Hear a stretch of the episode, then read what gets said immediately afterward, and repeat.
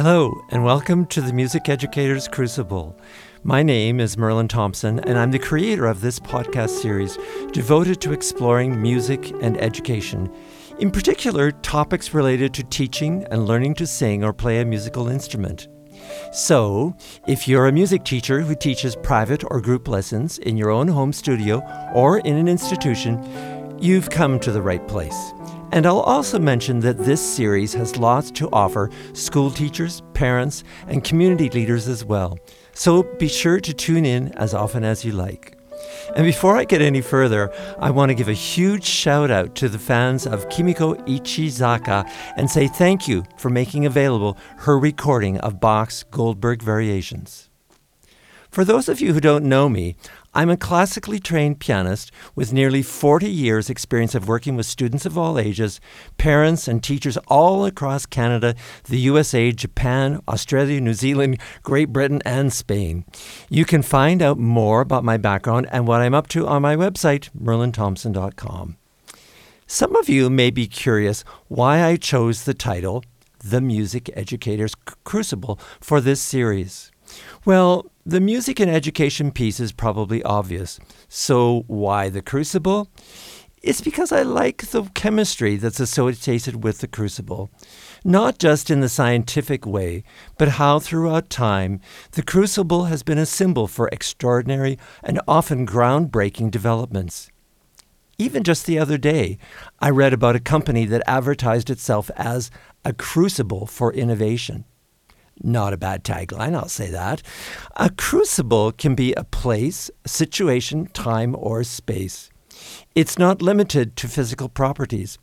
I can hold a crucible in my hands and in my imagination. While there's a scientific side to the crucible that's rational and secure, mystery and uncertainty may also be involved, given that crucibles have the potential to stir up our imagination, to draw from our vulnerability, and provide space for our hopes and dreams to run wild. A crucible isn't some place where people just sit by idly and wait for things to happen. It represents a place where unpredictable and risk, risky exploration may occur, where individuals flourish and cultures come to life. For this inaugural edition of the Music Educators Crucible, I take the Crucible as my inspiration to explore what music teachers might do to generate the dynamic energy associated with the Crucible. What's involved? Is there some kind of a magic formula every music teacher could be using? Well, I don't know if I'd call it a magic formula. However, I have the impression there's something quite powerful that teachers may already know about, but have underestimated its potential. For me, what provides constant underpinning for dynamic teaching and learning all comes down to getting the chemistry right. Yes, you heard what I said getting the chemistry right. Because we all know that learning to sing or play a musical instrument goes better when teachers get the chemistry right. It means teachers are equally adept at engaging, informing, and, in, and questioning their students week after week and year after year. And students describe their teachers as supportive, creative, challenging, knowledgeable, and trustworthy. Now, before you cut me off and skip to another podcast because you're not convinced getting the chemistry right has got what it takes to support dynamic teaching and learning, or because you've already given it a try and didn't get very far, let me just say hang tight. There are a few things we need to examine. Actually, I've got a small list of things teachers can do. And it all starts with teachers genuinely understanding who students are.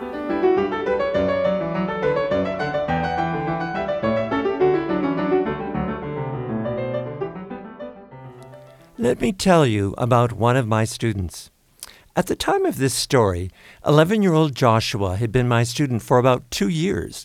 That meant I'd had ample opportunity to observe his energetic personality, his curiosity, his joy in creating the unexpected. One day, shortly after walking through the door of my studio, Joshua directed a question to me. Dr. Thompson, he said, do you think you'll ever get mad at me? His question caught me off guard. I imagined what kind of day Joshua was having, filled with a long list of people getting mad at him that probably stretched from his friends to his family to his teachers. I replied, That's a good question. Give me a week to think about it and I'll get back to you. When Joshua returned for his next lesson, I gave him my response.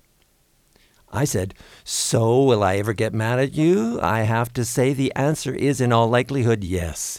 But here's what you should know getting mad at someone is always my last resource.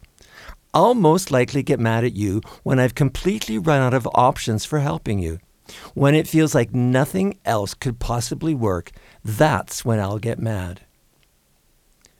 What strikes me about Joshua's story is how on that day I came to understand a little more about what it's like to walk in his shoes, to be 11 years old and encounter obstacles you're not entirely sure how to take on.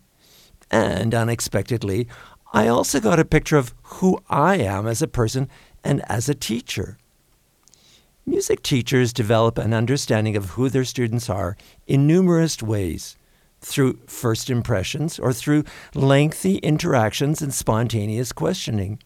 They get a sense of students' interests, attitudes, beliefs, insecurities, frustrations, strengths, language, the way they learn, and the tools they use to study and grow. But when it comes to getting the chemistry right, and understanding students is only one part of what's involved. It's time to look at another layer.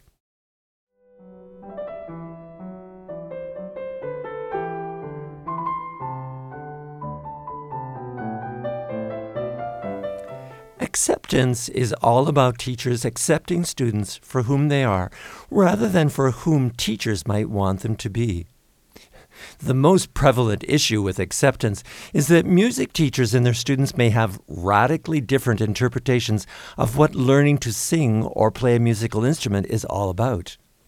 Whereas teachers may highlight technical accuracy and musical development, students aim for personal enjoyment and fulfillment. A great example is the difference in how teachers and students typically think about practicing. For teachers, practicing requires discipline and commitment. It's a focused activity with predetermined goals and high quality standards. Practicing is a serious endeavor with no time for fooling around. For students, their approach to practicing is modeled after the characteristics of play. This means that first and foremost, practicing is an expression of freedom. Practicing is students doing what they want to do as opposed to what they're obligated to do. Practicing is grounded by their desire to have fun along the way, and it's propelled by their ability to self direct and self choose. To give you an example, here's a conversation I had with my student, six year old Ethan, many years ago. He arrives for his lesson. I say, So, Ethan, how did your practicing go this week? Ethan replies, Really good. I did everything you told me to do. I continue, So, what did you improve? And Ethan's voice jumps an octave when he says, Improve? You didn't say anything about improving. I just thought I was supposed to practice. What happens when teachers accept their students for whom they are? Well, the answer to that question is teachers reject the absolutes of idealism and perfectionism, those weighty judgments that may be well intentioned but end up being mostly about controlling what students do. Accepting who students are doesn't mean giving up good work. It's about equipping students for performing at high levels while also making sure they have ownership of how they personally got there. I like to help students achieve excellence by starting where they are, consistently acknowledging the value in them playing their own favorite way, even if it's fast and loud. For me, fast and loud is just a stepping stone to other ways of performing, including my own favorite. Accepting students is an all inclusive and unconditional part of getting the chemistry right. It's about teachers being open and receptive to students in their entirety. So now we've examined two layers of getting the chemistry right understanding students and accepting who they are. What's up next is another important layer care.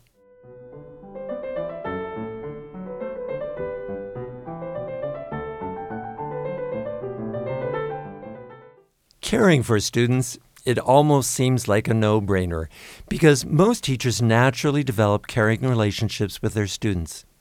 or do they? Uh, so, to start with, it might be good to identify what the opposite of caring might look like. When teachers don't care about their students, they never smile. Most of the time, they yell at their students. They try to lighten things up by telling jokes or being sarcastic, but can't see that students don't understand what's going on. When teachers don't care, they ask questions but don't give students time to answer. They say they're open to students having questions but get angry when they do. That's what the opposite of caring looks like. What do teachers do when they care for their students? My impression is that caring spans an entire spectrum from advocacy to agitation. Yes, that's what I said from advocacy to agitation. At the advocacy end of the spectrum, teachers care for students by helping them to be successful. They empower students to recognize and value their own successes. Teachers who advocate for their students stand up on their students' behalf. They protect their students from excessive demands and take great care to guard students' vulnerability and integrity. They understand how students' growth isn't just like climbing up a ladder. Students develop through cycles of growth and rest, wherein growth requires follow up with rest, and rest makes it possible for growth. At the agitation end of the spectrum, things are pretty different. Here, teachers care for their students by knowing when it's appropriate to push students out of their comfort zone. Teachers work hard to keep students from being held hostage by their own defensive sense of self, by their own self imposed limitations.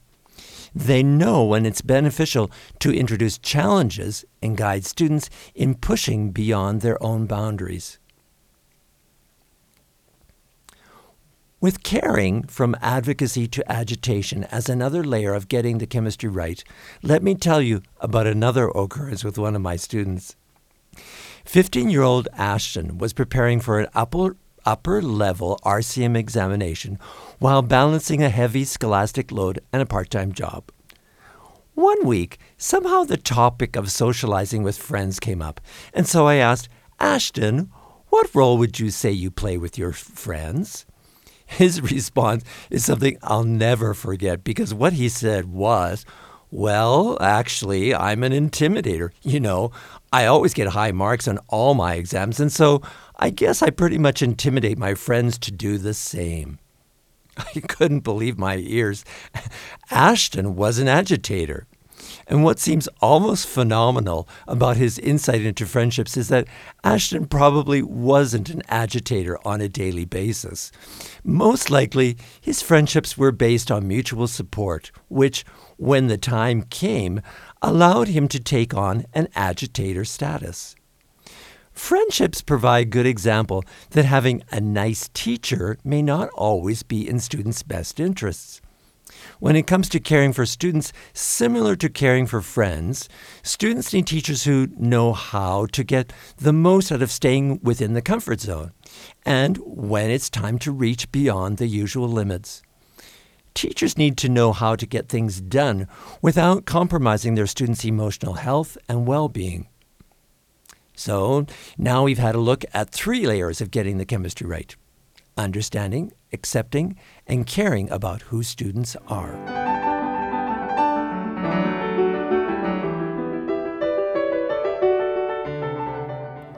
What I find interesting is how easy it is to start thinking of understanding, acceptance, and care as squeaky clean processes that guarantee squeaky clean outcomes. It's as if once you've got understanding, acceptance, and care on the go, nothing could possibly get in the way. Mind you, there's nothing wrong with hoping for positive outcomes, but I've got a newsflash for you. Things don't always go according to the plan, and that's what the next layer is all about. That's where what I refer to as acceptable tensions come into play. You know what I mean. Tensions that teachers experience, like impatience, frustration, and being caught off guard. I call them acceptable tensions because most tensions that show up in music teaching are just that they're acceptable. They're not so arduous or overwhelming that music teachers can continue or find a way around them. They're acceptable tensions. For example, when it comes to understanding students, tensions seem inevitable given the, that assumptions and misinformation may show up, like assuming that Andrew slouches at the piano because he's disrespectful, or thinking that Andrea not practicing daily is an act of willfulness and deceit. Sometimes what students say and what they do may not entirely match up, just as what teachers say and do may not be entirely in sync. On occasion, students may have unrealistic expectations, like my student Chris, who thinks learning a new piece should be just as easy as it is for him to learn a new sport or an academic challenge. Things get interesting when we consider acceptable tensions in regards to accepting students for whom they are. On the one hand, accepting students sounds like the generous thing to do, almost noble, until, for example, uh, my student Julia shows up for the third week in a row without her music, or Francis rips into another demonstration of his fastest and loudest playing. When it comes to caring about students, teachers most likely have their own preferred modus operandi. Tensions may arise because some teachers are more comfortable with advocacy, while others relish their roles as perpetual agitators. Somehow, a steady diet of either advocacy or agitation doesn't really seem adequate. Yet, stepping onto a playing field that encourages teachers to offer an entire spectrum of caring may be asking a lot. Recognizing the value of, of, acceptable tensions is important because it's often enticing for teachers to micromanage students' every move in order to produce sanitized or trouble free outcomes. In the process, understanding, acceptance, and care become artificial positions that have little in common with real life. We limit what we can accomplish because we've basically pre programmed what will come out at the other end. I've discovered that acknowledging acceptable tensions means I'm able to engage openly with my students and appreciate the unexpected. For sure, it doesn't mean I never feel impatient or frustrated with my students, or that I'm never caught off guard by a topic introduced completely out of the blue. Although I must say, it's fascinating when I consider how being caught off guard by Joshua, Ethan, and Ashton resulted in such significant adjustments to my teaching. What seems important is that tensions come in all sizes and shapes, and because some tensions are more of an obstacle than others, we need to figure out which tensions need an adjustment, which ones are okay the way they are, and which tensions we need to let completely go of. So, along with understanding, acceptance, and care, Acceptable tensions make a total of four layers that help teachers to get the chemistry right with their teachers. It's time for our final layer teacher authenticity.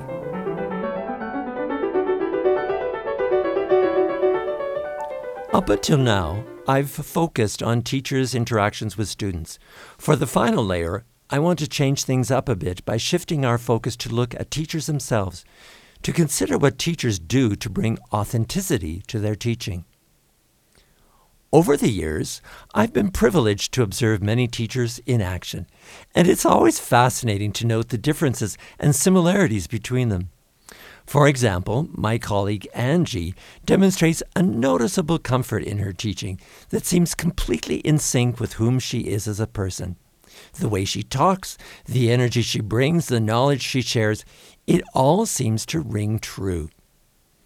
In contrast, I've observed other teachers whose teaching seems artificial and disconnected from themselves and their students. The knowledge they share is informative, but it feels as if they're talking from behind a formalized teacher mask. Every teacher's own authentic voice forms an essential layer in getting the chemistry right. When teachers aren't authentic, students may doubt teachers' credibility. When teachers are authentic, the connections they make with students have genuineness that differs from an artificial teacher facade. There's realness to their teaching because they bring who they are into the studio. What can teachers do to make sure they bring their own persona into their teaching? My impression is that it involves varying amounts of self awareness. I say varying amounts because for some teachers, like my colleague Angie, getting her real persona to show up is a simple matter of just do it, no extra effort required. For others, it may require intentional exploration of questions like Who am I as a person? What's important to me? How do I show up in my teaching? What obstacles might be getting in the way? Which reminds me of a situation early on in my own teaching when I realized something wasn't quite on track. You see, I had studied the piano with a couple of teachers who were amazing storytellers. Every lesson was filled with anecdotes that brought an engaging depth to the lessons. So when I started teaching my own students, I pretty much transplanted my teacher's stories to my studio. Until one day it struck me that there I was, telling my teacher's stories, but they didn't really belong to me.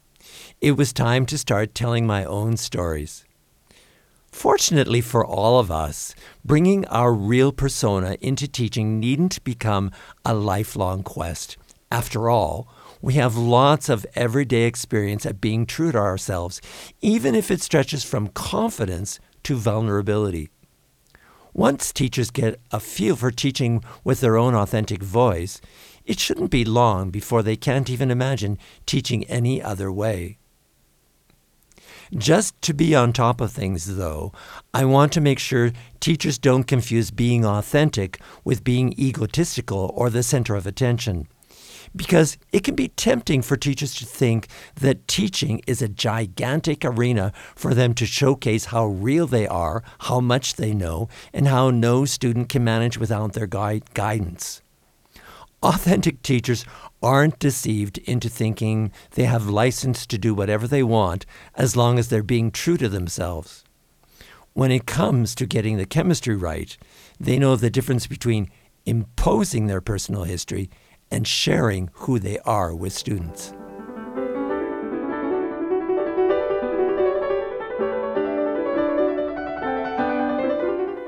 So there we have it five layers to getting the chemistry right understanding, acceptance, care, acceptable tensions, and teacher authenticity.